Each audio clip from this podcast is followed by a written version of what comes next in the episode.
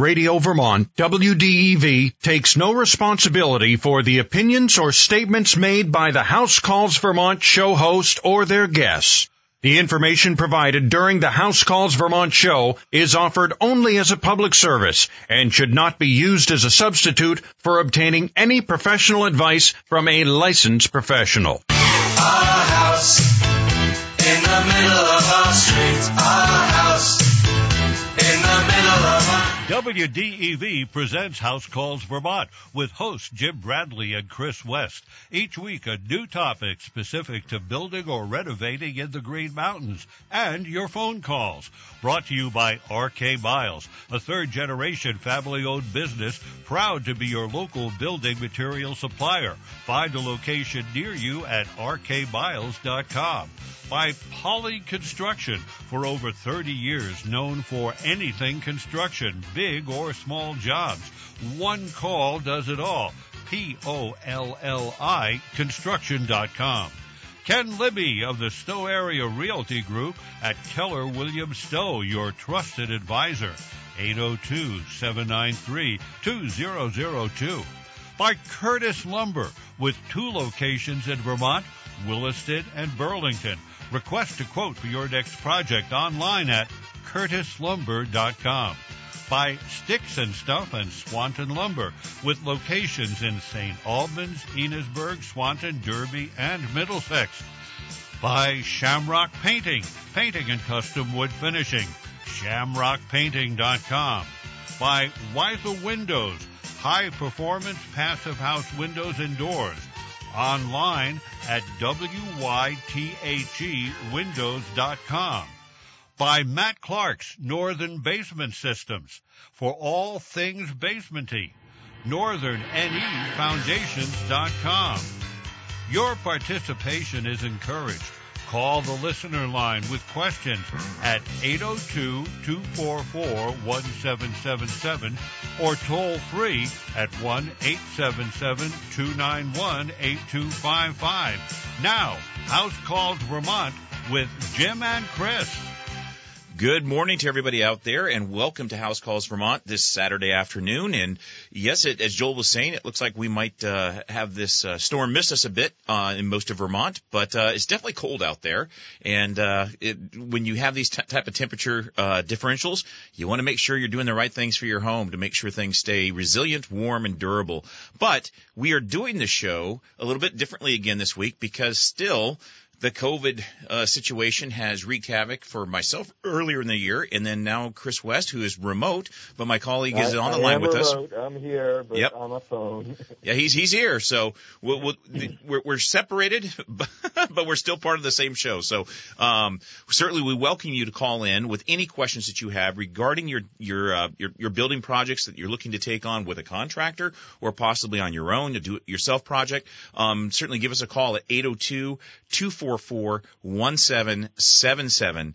Um, but as for now, you know, the, the thing that's, uh, kind of interesting to me is well one we have a legislative update um, something that the home builders uh, back historically ward smith from turtle creek builders um, but also the home builders association or now it's called the vermont builders and remodelers association have been tracking and, and hoping to get in place the initiative of a contractor registry this is not a contractor licensure. This is a registry. Um, so where contractors can, you know, bona fide contractors can put their name on, on, on a list with the state, register with them, have opportunities for training and education, ensure that they're using proper uh, business instruments like contracts, and that they're insured for the work that they're doing to p- provide uh, effective consumer protection. And it has passed not just the House this time, but it's also passed the Senate, and that's really good news and it's headed to the governor's desk um, for signature. What right before the show though, it's kind of interesting. I got an email from um, uh, one of the representatives, Scott Campbell, who was on our show last year regarding this very issue, and he said though it's passed, though it's headed to the governor's, governor's desk, it's likely that he's not going to sign it unless he hears from people like you. Um, we're, we're being very vocal, Chris. I know you have been very vocal. We've spoken to this because there's just such a need for this to happen. Yeah, when we when we look at the reasons for having this super light touch legislation passed, Um, it, for Jim and I, it's borne out from the people that we've met throughout our years doing energy audits and work in the field, where people are just being uh, taken advantage of by unscrupulous builders or by builders who are trying to do the right thing but don't know how to do the right thing. They've never been trained uh, properly on the building science, which is what our show is all about. So, um, yeah, we're concerned that, that the governor is is um, looking at this not as consumer protection, not as a way to to do as little as possible, but still have a list of people in the state who are working as builders. I mean, you you cannot cut someone's hair in Vermont without having being having being on a list that's in the Office of Professional Registry here at the state. But you can build someone a five hundred thousand million dollar house and never have to sell anyone that you're involved in the building trades. And we're just concerned about the fact that there's a lot of of unscrupulous players in the field. It also is a problem because uh, Jim and I are both members, past presidents of the Vermont Home Builders Vermont Association, and our members do follow the rules. We always um, have insurance. We always use a contract. Um, and our members are often underbid by fly-by-night building companies who can go under the radar because they don't have insurance. They don't have the right type of insurance. Um, one of the things that I remember we were told uh, when I was uh, first getting involved in, in building here in Vermont is um, make sure that if someone gives you a certificate of insurance for their company, Hmm. call the morning that they're going to Exactly. work to make sure it's still in force, because the state doesn't require that you have insurance. And that builder could have called up, gotten insurance, had the insurance company print out a certificate of insurance, and then that morning before they start working, they could call up and you know nullify that that insurance so that they're not covered, which puts us all at, at a risk that's just not not uh, acceptable.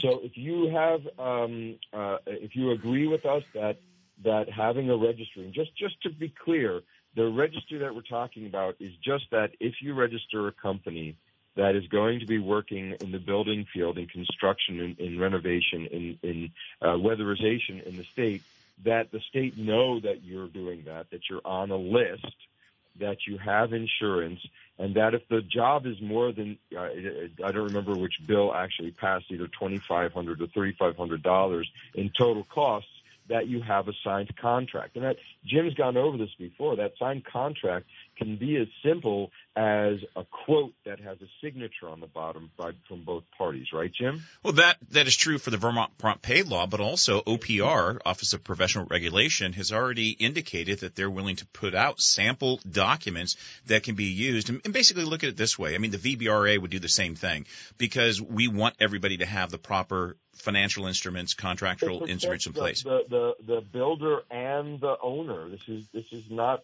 this is not hard stuff. You don't do anything without a contract when you're dealing with even thousands of dollars, and we're asking people to to go into agreements for tens, if not hundreds of thousands of dollars. Well, look at it this way: if if you have somebody that you're entrusting your home to, and they're building something, they're renovating something, they're making significant changes to your home, and they can't take the time, 15 minutes. 30 minutes, an hour to use a boilerplate agreement and just change the name, change the price, and change the work scope. Now, granted, some of the contracts I do for new home builds and, and commercial builds, those take days to develop. But we're talking Yeah. about the smaller type of work, but it allows the consumer the understanding of, okay, this is what I'm expected to pay. These are the services I'm going to get. If there are changes or hidden conditions found, this is how we'll deal with it. And it just gives that level of protection there, but also to the contractor at the same time. But if a contractor is not willing to do what is proper and customary, then why do you want them working on your house? And if they can't take that little bit of time, but this is also about elevating our industry at a time when we are suffering from workforce development issues, when we can't get enough people in the trades, when 60% of our workforce is retiring out of the trades and not being replaced. We are in a deficit situation. So if we're going to attract, attract more people, once again, as I've said so many times before, it needs to be a person's first choice of a career path, not their last resort. But how is it going to be a first choice, a viable first choice? Well, when they see that, hey, we're invested in this, We're getting the proper education, the proper training, and doing the right thing to make sure that what we're building is going to last and the people who live in these buildings are going to be healthy and safe. It's just, it's common sense in so many respects. Uh, I completely agree. And so what we're asking for you as uh, members of our, our listening audience, as as uh, budding building science people, but also just people who are interested in in soft touch, um, common sense legislation to protect consumers, we would ask that you would reach out and, and, and call or, or email or even send a, a handwritten letter to the governor uh, so, you know, voicing your support for this legislation if you support it. Of course, Yes. if you don't support it, don't send one. But but if you support it, then then this is the moment um, to let your voice be heard by the governor um, and make sure we move forward on this particular issue. Uh, there there are some other things going on right now, very important issues going on in the legislature, um, which we can touch uh, on slightly uh, before we get to the main topic of the day. Um, and we're right up against our first um, our first uh, commercial. Um, and when we come back, um, we will be having our good friend Steve Spatz back. I understand. Yeah, right around the one o'clock hour, Steve will be back on with us. Fantastic. So uh, stay with us. Uh, get your questions ready. 802 244 1777. And we'll see you after the break. Christmas Eve then and now by Wythe Windows. Christmas Eve then. And Mamma in her kerchief and I in my cap had just settled our brains for a long winter's nap. Tighten up that kerchief. It's going to be a cold one. It's that nasty draft from the window that's to blame. Away to the window I flew like a flash, tore open the shutters, and threw up the sash. Hurry! I think I see something. It's stuck. And Christmas Eve now. Look, it's Santa.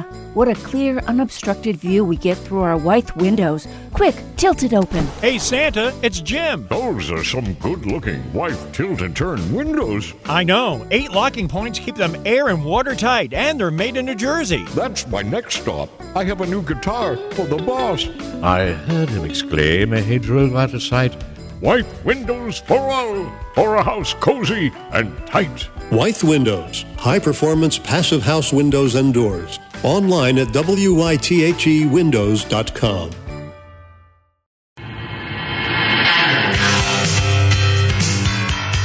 Welcome back- back, everybody, to House Calls Vermont. I'm Jim Bradley with my colleague Chris West, who is remote today.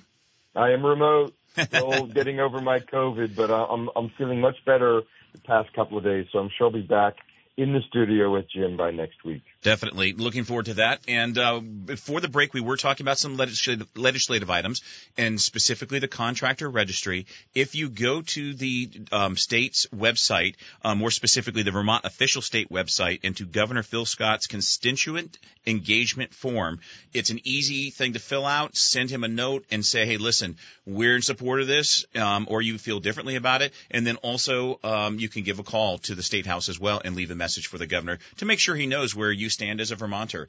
But at this time, we do have a call from Rich in Starksboro, so we're going to go to our phones. Rich, um, how can we help you today? question about that uh, registry bill thing. Yes. Um, suppose I wanted to um, hire somebody to do some particular work for me, like you know, build a garage or something, and and the person wanted to bill me by the hour uh, without any established uh, uh, set price. Would that work under this thing, or Yes, actually, there's uh, there's three different contracts that they're proposing right now. One would be a time and material basis with no limit. One would be a, a time and uh, material basis and a not to exceed clause, and then there could be a fixed price agreement. But the fixed price agreement has a lot of different uh, considerations because sometimes when contractors are building houses or they're remodeling, they're carrying allowances because like bathroom fixtures, you don't know exactly what the person's going to pick and the prices could vary wildly. But to answer your question, question, there definitely will be a contract that allows for a time materials, but you can also have a not to exceed or you could have it open ended. So it really depends on the agreement that you work out with your contractor. what about a time without materials where the uh, owner uh, gets the materials themselves? Certainly, because you know the way when contractors are making their money on a project, yes, there is a labor component, um, but there's also a markup on materials, and it's not just hey, I'm going to make you pay more for this. It's also sourcing the materials, making the phone calls, especially right now when things are in such limited supply, trying to fi- find out who's carrying the product and where's the best price. So there's effort there in obtaining the right materials. So usually that's where the markup is coming from. But with that, I know of many contractors who basically say to their, their customers, hey, listen, you pay me my labor rate. And if you want to source the materials or if you want to just pay for them at cost, we can work out something. But that's why you have that engagement with your contractor up front. Get it in writing so you both understand where you're coming from. What, if, what about if the contractor agreed to me to like work alongside him under his or her supervision and bill me the hours uh, of stuff. Does that work sure. Sure, you can do all of that. The most important thing, though, there, and something that the registry requires, is that that person be uh, insured. So if you're out there and you've hired your neighbor to build you a barn, and that neighbor falls and hurts themselves, and you don't have a contract with that person, yep. that that neighbor can sue you and sue you for all of the damages and the lag.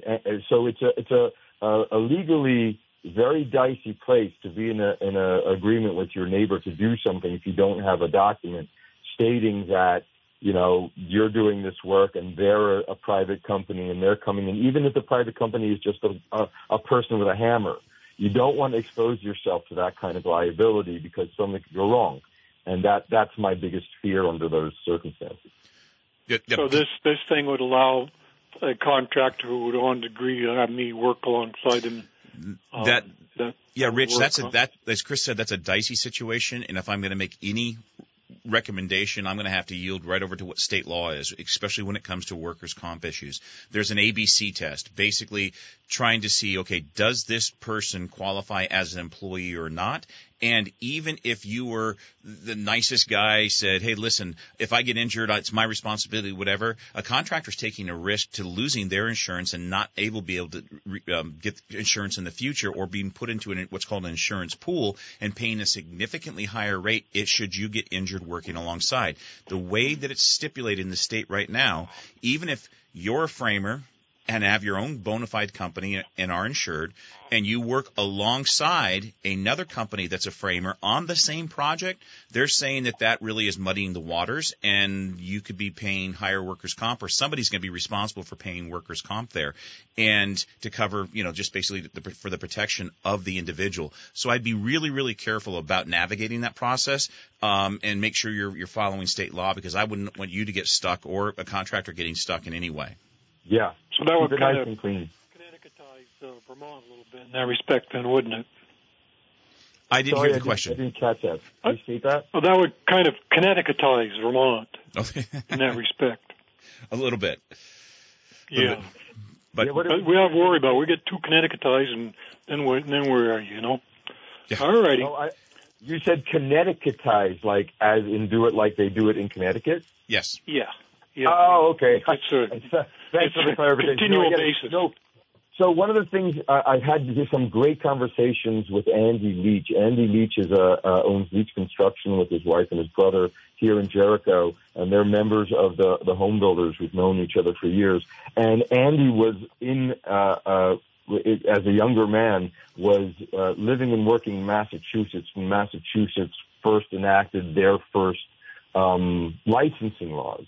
And Andy's got a lot to say about licensure, about the implications of imposing a licensure requirement for builders. And he's not for that because of what he saw roll out during the 1980s in, in uh, Massachusetts. However, he is all for um, a, a, registry, as light touch as possible, but let, let's not keep it uh, completely, you know, wild west as they, as they call it in, in the building industry in New Hampshire.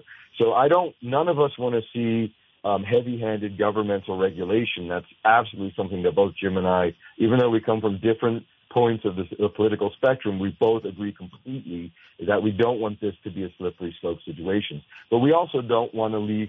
I mean, imagine, um, Rich, if you had, without having talked to us, just gone out and walked over to your neighbor, and your neighbor said, "Yeah, I can build your garage for twenty thousand dollars. Here's you know, I'll you should if you get the materials, we can make it fifteen thousand or even fourteen thousand. You can be my helper and help me go on. And he comes over and builds it, and you know he falls and breaks his back and sues you for for everything you got. And because you don't have a contract in place, then you are uh, open to that civil lit- litigation.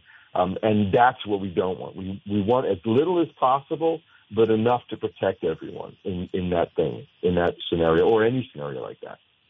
Yes, and there's even the state law right now um, for it's one of the few that we have in the state as far as something that is is is enforced by Vermont in a way. Um, there's requirements there. It's the RBES code, Residential Building Energy Standards, which is upgraded every three years and is something that you want you have to build to. Otherwise, there's a lot of issues that come into play.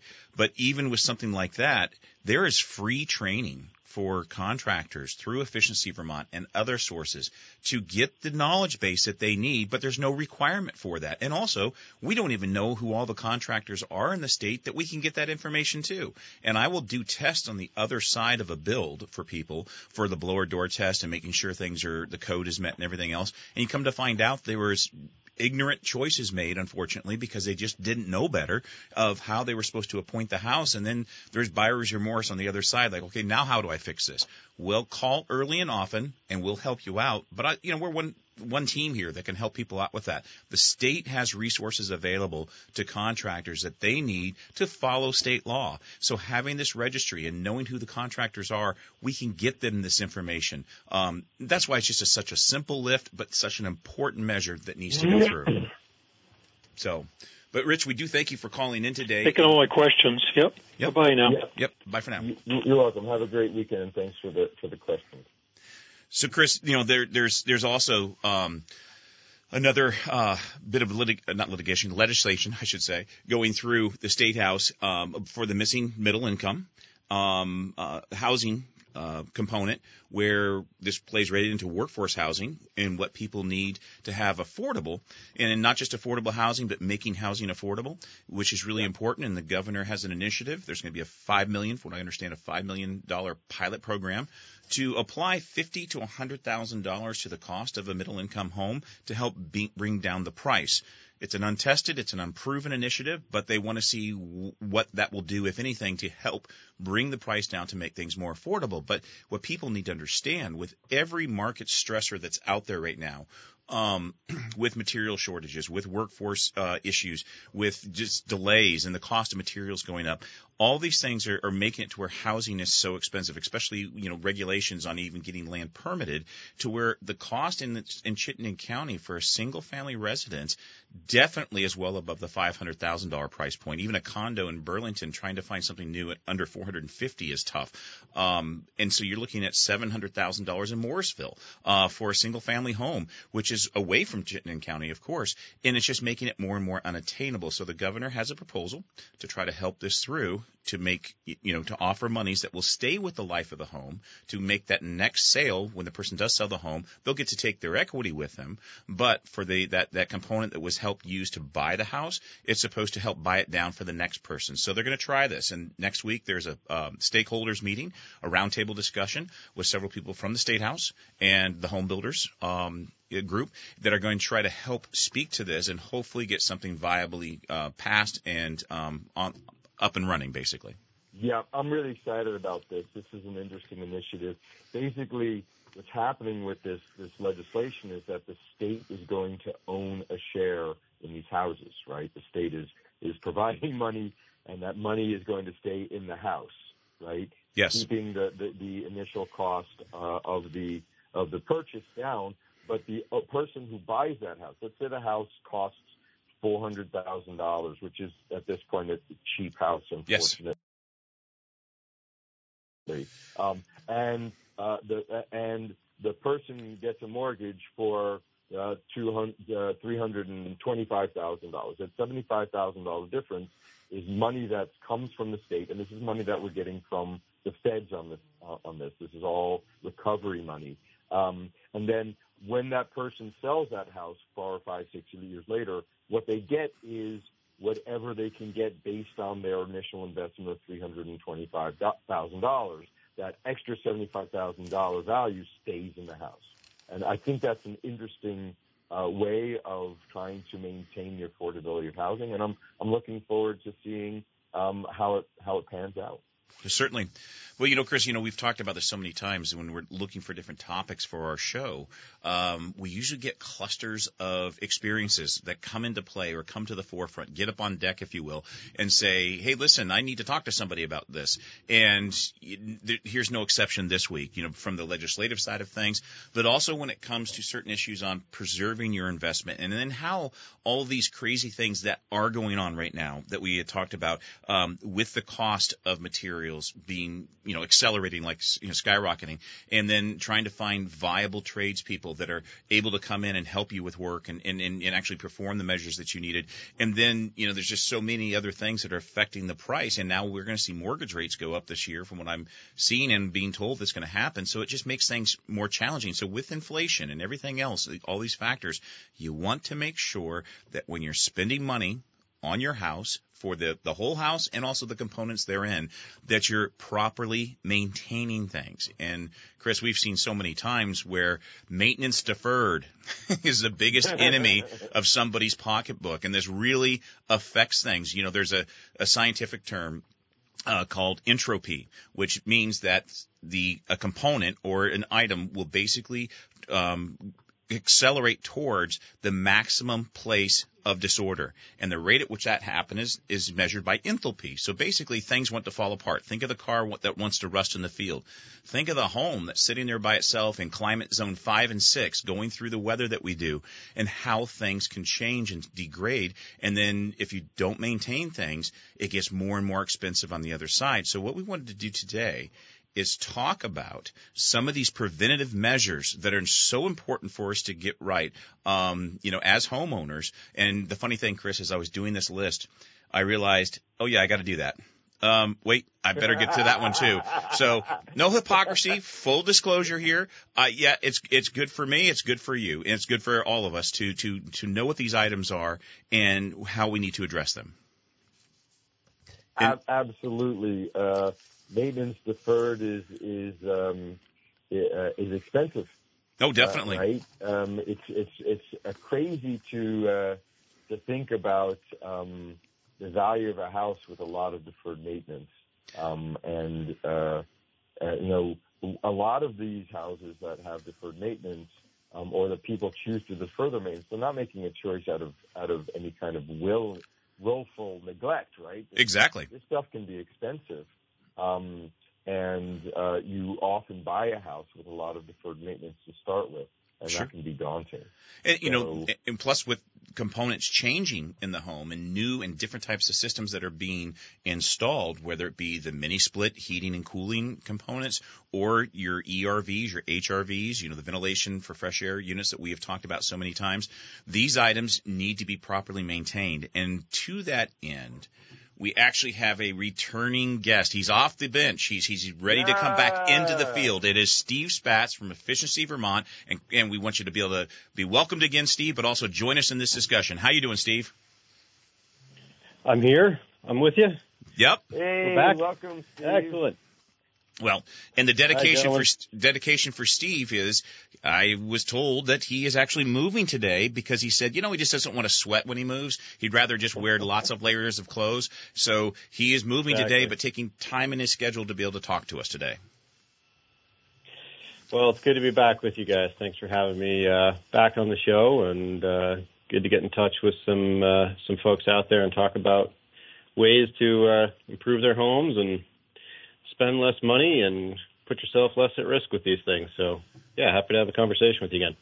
Well, Steve, to that end, and you know, definitely thanks for being here as well and taking the time. But uh, you know, when we're seeing these components go in, it is just human nature that once we install one of these systems, kind of like when you, if it wasn't for the little Jiffy Lube light or Jiffy Lube uh, decal that they put up in my upper windshield, um, I wouldn't know exactly when to change my oil again. Yeah. You know, so with these right. new systems, what are you seeing? Can you walk us through some of these important measures with the mini splits, with the ERVs, HRVs, heating systems that people could unfortunately neglect, but could be really, really expensive on the other side? What what should they be looking for? Sure. Yeah, I mean, certainly, just like most anything that that you're going to um, use in in in your home or in your vehicle, any any any major you know um, appliance or thing, set it and forget it is not the uh, the, the, the the whole picture. Um, so, you know, there's some factors that make the maintenance side of it uh, a little bit more um, atten- attainable and, and feasible. So, um, you know, accessibility to this equipment is, is a key thing, and getting it installed in the right place so that you'll want to service it and know that it's there to be serviced. Um, that's a major factor when we start talking about, you know, major pieces of equipment like um, ventilation equipment, ERVs, HRVs, that box that does the magic of the heat exchange and the filtration, um, making sure that it's in a place in your home that, and you know where that place is, and it's in a place that you can easily get to it to to do the required maintenance. And you know, one of the benefits of a balanced uh, heat recovery ventilation system is you get filtration of the air that you're breathing in your home versus Yes. an exhaust only system where you're just sucking air out of the house. Yes. And so, in that filtration side of things, you do need to uh, keep up with cleaning those filters. Um, and, you know, it depends on the equipment, it depends on your household, it depends on a variety of factors, but you'll get to know a kind of a, a rhythm of when those filters need to be changed, but or cleaned at least. So uh, that's a key one because if you're not cleaning those filters, you're lowering the efficiency of the ventilation equipment. Um, you're not getting the most out of it, and potentially you're you know putting more pollutants back into your air that you're you had the benefit of of removing um, previously. So um, that's a big one. Um, ERVs, which are energy recovery ventilators, which are a little bit different than just heat recovery, where you're actually removing some humidity from the air. There may be some condensation that comes with that. And um, you need to make sure that there's a, a, place for that condensate to drain and drain cleanly. Um, so that's, you know, a water drain coming from the equipment. Um, and that's another big one with mini splits and heat pumps. Um, when you're using your mini split as an air conditioner, you're going to be getting condensation forming on the inside unit in the house, and that needs to make have a place to drain freely to the outside or sometimes into an interior drain. So, um, those are a few things. Um, What about Steve? you know, when it comes to what about the dreaded bath fans? Because you know, I I know not everybody Yep. can afford the balanced ventilation, but they'll put a bath fan in. And Chris and I have started to use the rule of thumb a couple of years back when we see a yellowing smoke detector, a yellowing bath fan that is beyond its freshness date and is probably not going to Yeah. be working right. Now, granted, it, that bath fan may offer you a lot of privacy because it's old and noisy and clunky, but is it actually working? And there's the simple TP uh, test, toilet paper test that Yep. we'll do. Hold a sheet of toilet paper up there to the fan. If it barely stays or drops, you're not moving any air. You're making a lot of noise and spending electricity. Um, but what are the, some of the maintenance items when you get a really good, high efficient, low voltage fan, um, you know, that's in there? What should you be doing on a regular basis? Well, you read my mind. That was where I was going to go next on Ah. this for the same reason. So I knew I was back with you guys for a reason. Um, Got to keep us on. So, yeah. narrow. True. Even in a house though that you have a balanced ventilation system, it's it's it's quite common to still have bath fans in the bathrooms as well. You know, Mhm. sometimes it's just not practical, or maybe it doesn't make the most sense for the needs of the house to use the HRV or ERV for the um, amount of air you need to remove from the bathrooms. So, yeah, any fan that that toilet paper tissue test is a great way to see real quick and easy how how well your fan is performing, whether it's actually moving air or not. Um, but also just you know the the grill that covers the fan assembly itself that's up in your ceiling you know that should be taken down and vacuumed out and cleaned every so often um you know sometimes it looks like there's a uh, chinchilla or a uh, some sort of other fuzzy creature living in your bath fan um because of the amount of dust that's collected up in there Yep. and you know that's easy to take care of. And if you don't, what ends up happening is the fans can be working much. The motor for the fan can be working much harder than it was designed to, and they can it can really reduce the life of the uh, the fan itself. Another thing to um, to be aware of with exhaust fans too, and um, is if you find yourself seeking um, you know an adventure and looking up in your attic to see, you know, maybe what's going on there from some of the other topics that have been discussed with on this show. Um, see if you can see your dryer vent or your your well, I'll say dryer vent as well too. But if you see a vent pipe coming from your bath fan or from your dryer in your attic above the insulation, that's not a good thing. No. Um, you want to that that ductwork needs to be within the insulated boundary of your of your home because otherwise you're you're pumping a lot of um, really really humid moist air into a cold pipe which will condense and turn to water. And uh, more than more than I'd like to, to to admit, I've seen flexible like dryer duct plastic ductwork used to vent bath fans sitting above insulation and Yep. between every joist bay in the attic there's a pool of water in the pipe because there's been so much condensation forming over time. And it turns to ice, Um, and that's what we've seen. I've seen actually the four inch pipe actually solid with blocks of ice. And so, yeah, your fan's turning on, but it's once again not pushing any air. And, and normally, using a dryer vent pipe for this, anything beyond four feet that's not properly with a proper declination or, or slope to the outside so it drains that condensation, you shouldn't be doing. You should get, be getting some type of rigid Right. pipe. And one thing that people don't realize is, let's say I'm using thin walled four inch PVC, you want to go ahead and make sure those joints are primed and are glued. Otherwise, somewhere down the line at that joint, you're going to end up having Drip, drip, drip, drip. Exactly. So, Yep. you know, we want to avoid that at the same time. But what about timer switches and humidistats? Because I think that's really important because people say, well, when do I turn it on? And how long do I leave it on? And whatever. Mm-hmm. What do you recommend there? Well, that's that's an important thing to and a distinction to realize about um, a primary code requirement, uh, which is for whole house ventilation systems.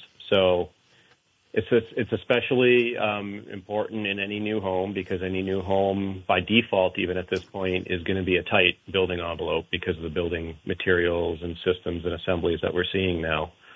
And you can't rely on just um, using a bath fan whenever you feel like you know the uh, the air needs it, or the shower. You know, after the shower, you need to have a system that runs automatically, and um, that is where you're going to use things like either humidistats or a timer control to set that fan to come on. If you're, you know, whether it's more typically we're talking about an exhaust only system to set that fan to come on um, at a timed interval throughout the day. Because not only are you using that fan to move, remove the primary moisture from bathing and using the bathroom, but you also are using it to create some level of fresh air exchange within the home. So unless you um, have a habit of running into the bathroom to turn on the switch for, you know, 15 to 20 minutes an hour and turning it back off, setting a timer system to do that uh, and new fans um, have those sorts of controls embedded in them because of the fact that this is a code requirement. It's not just a code requirement for Vermont. This is a you know a, a national standard that's required. So um, you know newer fans from Panasonic and Broan, et cetera, are going to have if you get the right one, will have an integrated control that can do that for you. Sure. And add-on controls to do things like the humidistat, where you can actually set it to maintain a certain humidity level in the home and balanced ventilation system HRVs, ERVs can go can go from basic controls that will just run on a time cycle throughout the day as you set it based on the number of occupants and size of the home, all the way up to the point of being able to remove, you know, pollutants from the home specifically, like set to but set to run on carbon dioxide levels, on um, other pollutants, you know, et cetera. So, yeah, there's a broad range of um, of, of what you can do with the equipment, everything up from a simple bath fan up to a complex, you know, balanced uh, heat recovery system as well. Certainly. Well, we're coming up right onto our second break of the day. And with that, Steve, I want to thank you again for being with us for the return engagement. Um, and we look forward to have you on the show for various other topics in our Efficiency Vermont corner as we proceed through the rest of the year. So thank you again for being here today.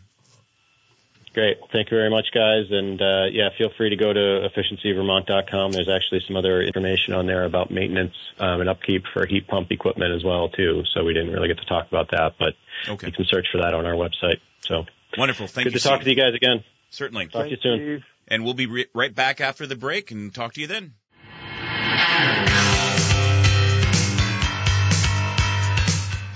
Once again, good afternoon. This is House Calls Vermont, and I'm Jim Bradley with my colleague Chris West. remote from Jericho, but here. Remote by himself, outstanding in his field. Uh, minus minus three in a field, shivering. there you go. Well, it was great to have Steve Spatz back on. He did mention, and I want to circle back around to this a bit, is that there are maintenance items definitely uh, required for heat pumps because this is a newer piece of equipment, and some of these filters. Chris and I were at a house uh, last year. Uh, I think it was last winter actually. Yeah, it was. And we and Chris, you asked them what about their heat pump? Well, we were they, they had had a heat pump installed five years previously in their kitchen because their kitchen was a later addition and it was uh, basically uninsulated on the bottom of the wall, so they they needed a, a more heat. So they put a heat pump in there, and I I looked up at the heat pump and I said, well, when was the last time you cleaned the filters? And they said, filters. um, and uh, more, uh, a really uh, important thing to say is this is a heat pump in the kitchen, so there's going to be Sure. grease and all kinds of other things in the air.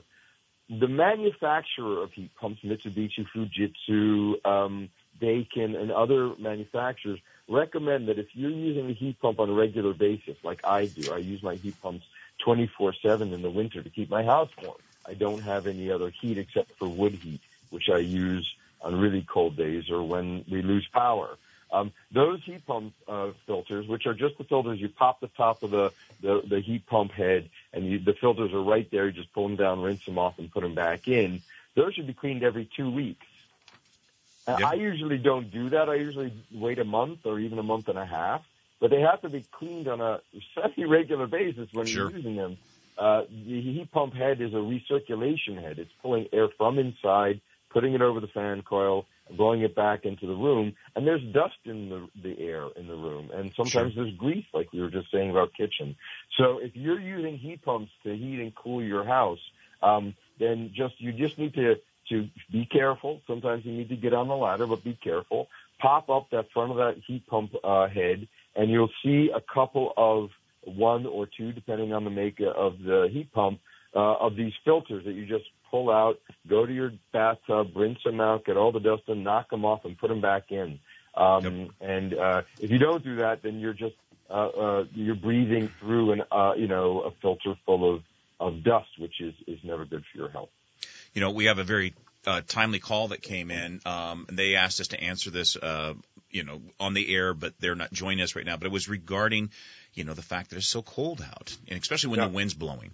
But it's it's about heat tape and using heat tape to prevent your water lines from freezing. Interesting question because a, a friend of mine who lives uh, near us out in Cambridge area, she had has a log cabin that was built kind of like a camp originally and then turned into a four season home. So the water line comes up underneath this four foot space. It's not a crawl space. It's just a four foot space and has skirting around it. Um, and here this water line comes up. And so she asked, you know, how do I make sure that this line doesn't freeze up? Because last year it happened a few times. Oh, yeah. And and so the the person that called in said, "Do they still have heat tape out there? Does it still work?" Yes. You know, it, there's and a lot of times you don't have any other choice. But what's really important about heat tape is it comes in varying lengths. Um, I bought. just explain for a second, Jim, what heat tape is. Oh, certainly. So you have this resistance, electric resistant heater that will then wrap around your water line and it plugs into a receptacle uh, on the exterior of the home normally. And then it is thermostatically controlled to where when the temperature of the line or the outside ambient air drops too low, it begins to energize, ensuring that the water line does not heat up. Um, or does heat up, doesn't freeze up, excuse me. Yeah. And so with that, in her case, you know, there's also companion pieces that go along with the heat tape, and that would be something like um, some insulation that would go around it. One thing you have to make sure of, like with all insulation, is that insulation is not going to be exposed to the weather as far as water is concerned, because you turn the insulation into a conductor instead of an insulated resistant uh, uh, to heat loss or, or whatever, um, you you could change the component of it. So with her situation, as it came out of the ground, I found it necessary as a belt and suspender situation is to dig down several feet to expose the water line below grade and then I put in foam insulation, spray foam insulation around the line, and then it came up, and then the heat tape started. So that way, it, you know, and we've had some really cold temperatures, well below zero, and her water has not frozen up this year at all. So it definitely can work. I ended up picking up this uh, product over at Lowe's, but I know Aubuchon still sells them. Um, there's others like some of our uh, sponsors, like Curtis Lumber um, and and RK Miles, and um, also sticks and stuff should have these on their shelves but give them a call first. Uh, but definitely it is still a viable product. It actually performs better than it did before and it's a great option during these times of year especially if you're in a home that's above the the actual grade of, of the surrounding area like a mobile home or a modular home or a log cabin in this case. Yeah uh, there was a, one of my early passive house designs in middlebury was a house on piers which is basically what we're talking about a house that has not got any kind of connection with the ground where you can bring a water line in from the ground, which usually stays, you know, between 45 and 50 degrees, and your house, which you're keeping, uh, you know, in the upper 60s or 70s. Um, and I had to do some some deep digging on a problem uh, that Newton uh, dealt with, which was um, it's called the the the, the cold uh, problem. Uh, I'll get the name for next time. But basically, what Newton was looking into is what are the physics around a a water line, for instance, that's going from a warm place, going through a, a very cold place, and going into another warm place. How, if the water isn't running, right? Because if the water's running, it's going to stay fluid. You're not going to get frozen pipes. And one of the ways that if you're afraid you're going to get frozen pipes, you can stop your pipes from freezing is to leave your faucet dripping a little. Well, that's a horrible waste of water, so we don't want to do that. Mm-hmm. Um, but the, the Newton bent his his uh, his amazing brain to this problem of how long does it take for that to freeze, right? He's got and, and there are actual calculations that he came up with to calculate that. And uh, the the owner and the builder were very much against the use of heat tape, and I said, I don't think we have an option here. They're like, if we wrap it with a lot of insulation, then it should be fine. I'm like, wait a second, no, because insulation doesn't stop heat loss; it just slows it down. Sure. Right. So uh, we were, I did a calculation where we put six inches of insulation around this one inch pipe going from the ground through an outside area, almost five feet long, into the house. And the calculation showed that you could have three feet of insulation. Mm-hmm. And if it was minus 20 out, eight, 20 out, you might still get freezing in there. So the solution we came up with is exactly what Jim said, is that we put heat tape on that pipe and then we wrapped it and encased it in an insulation. And the type of insulation we chose to use was something that could be removed in case the heat tape needed to be replaced at some point. And it needs to be non-combustible insulation too. That's what's exactly. really important. So what we used was rock wool. We built Sure. a, a rock wool. Um, we put we built a plywood case that was openable, and we put uh, six inches of insulation around the entire pipe, and that that has never had problems. So um, that's a, a very similar solution to what Jim came up with. Not surprisingly, we're both interested in building science. We're both interested in in wrapping our heads around these these topics, and and I hope that that answers uh, the the uh, the caller's question. Well, certainly, and you know, Chris, I do know that we always prepare for these shows, and thankfully we have the calls that we do because that's so important to what we do here because we want to make sure we're answering your concerns um, and making sure you have the best information. But we do have a complete show ready for next week uh, that is going to be based on maintenance items, um, and so we will definitely be getting to that and going through what household items you should be looking at um, on a yearly basis, on an every other year basis, and even in a five-year interval to make sure you're protecting your investment. And we'll have links to lists that you can actually print out and then be able to say, okay, I need to do this now and need to do this the next day or whatever, the next month or whatever. Um, so we're going to have those available to, to you. But Chris, you did say that you wanted to comment a little bit about the indoor air quality test uh, monitors that we are using right now. And so could you please elaborate? Sure. Um, so, um, unfortunately, I came down with COVID two weeks ago after I got the monitors back from the first two people. I have the the uh, the two monitors, and I will be sending those out um, on Monday to two people in and around the Bethel area. I've contacted them, and and so you should be uh, expecting to uh, to get a package on your front porch that you can then bring in and do. Um, and after two weeks, we'll be getting those back, and we'll be sending them out. So Um, we have about 12 people on the list. We should be able to get through everybody by the end of March, which is when the show will be ending, and also when uh, the uh, we'll start opening up our windows once in a while, so the indoor Sure. air quality of a of a closed house will be uh, less easy to monitor. But um, the project is going along as planned, and uh, if you are interested, um, please let us know. Or if you have a question that comes up uh, in discussing something with your neighbor, or or uh, you're talking with your your partner about doing some renovations on the house, or you're having a, a building science problem like icicles or or ice dams or cool spaces in your house or mold or mildew, send us an email to housecallsdt at gmail.com and we'll take a look at that email and answer either answer your question on the air uh, or send you an email or get in touch with you independently. And Chris, Um, I trust that e- auto eavesdropping uh, is still up and running, correct? That they could view. Yep, yep. So how would they best So- do that? So if you're interested in finding out what we found at various other audits, uh, we have uh, our YouTube channel. Uh, that is YouTube slash YouTube.com slash C slash House Calls Vermont. You can just do a Google search House Calls Vermont YouTube and it'll bring you right there. And we have a series of play, uh, we have playlists. One playlist is the interviews that we've done with people in the industry. One list is the playlist of shows that we put up. Um, and those are all at this point older shows um, but still very good information there. And also the audit eavesdropping, where you get to follow Jim and I around during an audit and hear what we observed and see what we were looking at when we made that observation. Certainly. Well, that sounds great, and we are definitely going to have uh, a little bit more of the updates uh, about the legislative items. But as we mentioned before, if you can go to the governor's website or give him a call or write a letter, send it by carrier pigeon, uh, Pony Express, but uh, be able to do that and express your interest in Bill H-157 regarding the contractor registry. Now is the time.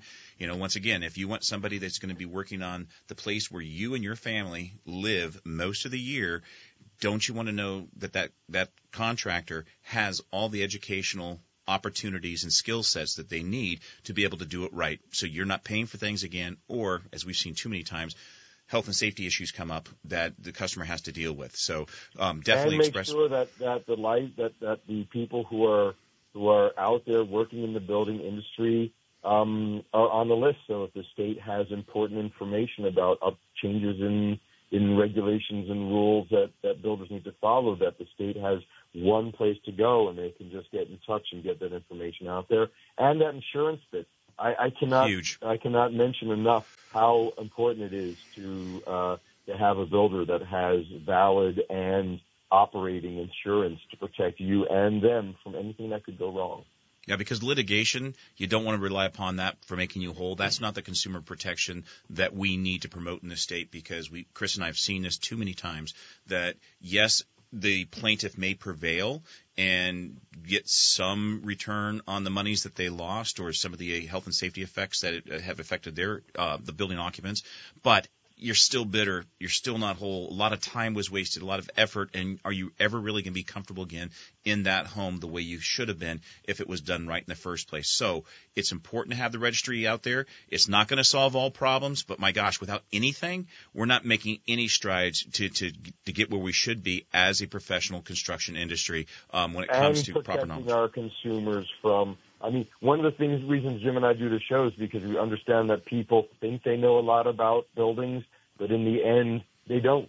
Uh, the Dunning Kruger effect, right, where people um, are, are are actually uh, think they know more about a topic than they do. I don't know how many people who are our listeners knew about the first condensing layer and vapor drive before you and I started talking about, but Sure. that's a really important thing to think about Yep. when you're building an assembly. So um, we're very glad to be able to bring this information to us, um, and and a, a contractor registry is is the the least we can do to protect our vulnerable, uneducated people who uh, are out there getting work done by people who may also not know what they're doing. Let's make sure that our builders know what we're doing, and listen to our show to learn about um, what you should know as well.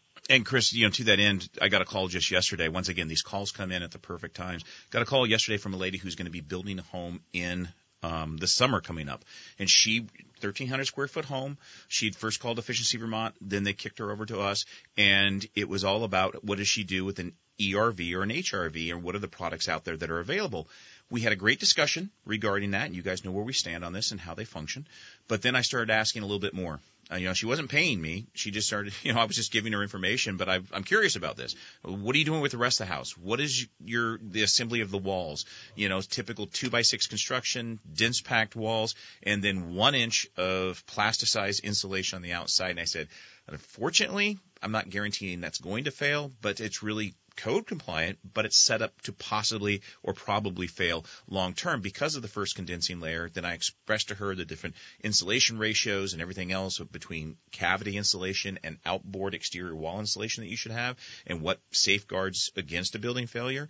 And so it was really a nice discussion. But once again, she's trying to build this home and she says, well, how do I find somebody that is going to be able to do this for me and understands this because I've talked to a lot of different people and I have not talked to anybody that is as knowledgeable and passionate passionate about this. And that's the thing. You've got to be passionate about doing the right thing. It's not just about building the most opulent house. It's about building that something that is sustainable, that's healthy and safe, that's durable, and it's going to last. And that investment of that individual is going to be protected at the same time, and to whomever else they sell it to.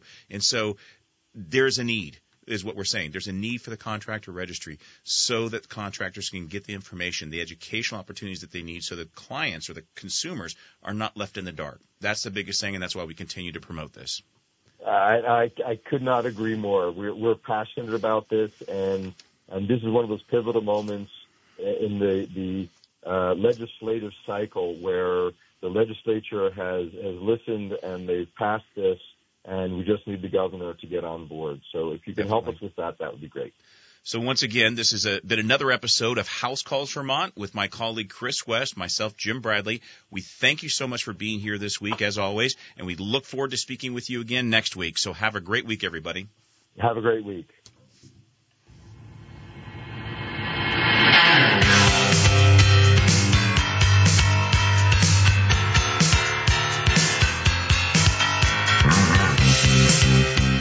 House Calls Vermont on WDEV.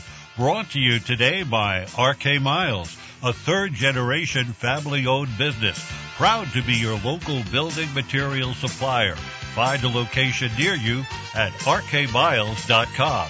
By Polli Construction, for over 30 years known for anything construction. Big or small job, one call does it all. P-O-L-L-I construction.com by Ken Libby of the Stowe Area Realty Group at Keller Williams Stowe, your trusted advisor. Call him at 802-793-2002. By Curtis Lumber with two locations in Vermont, Williston and Burlington. Request a quote for your next project online at curtislumber.com.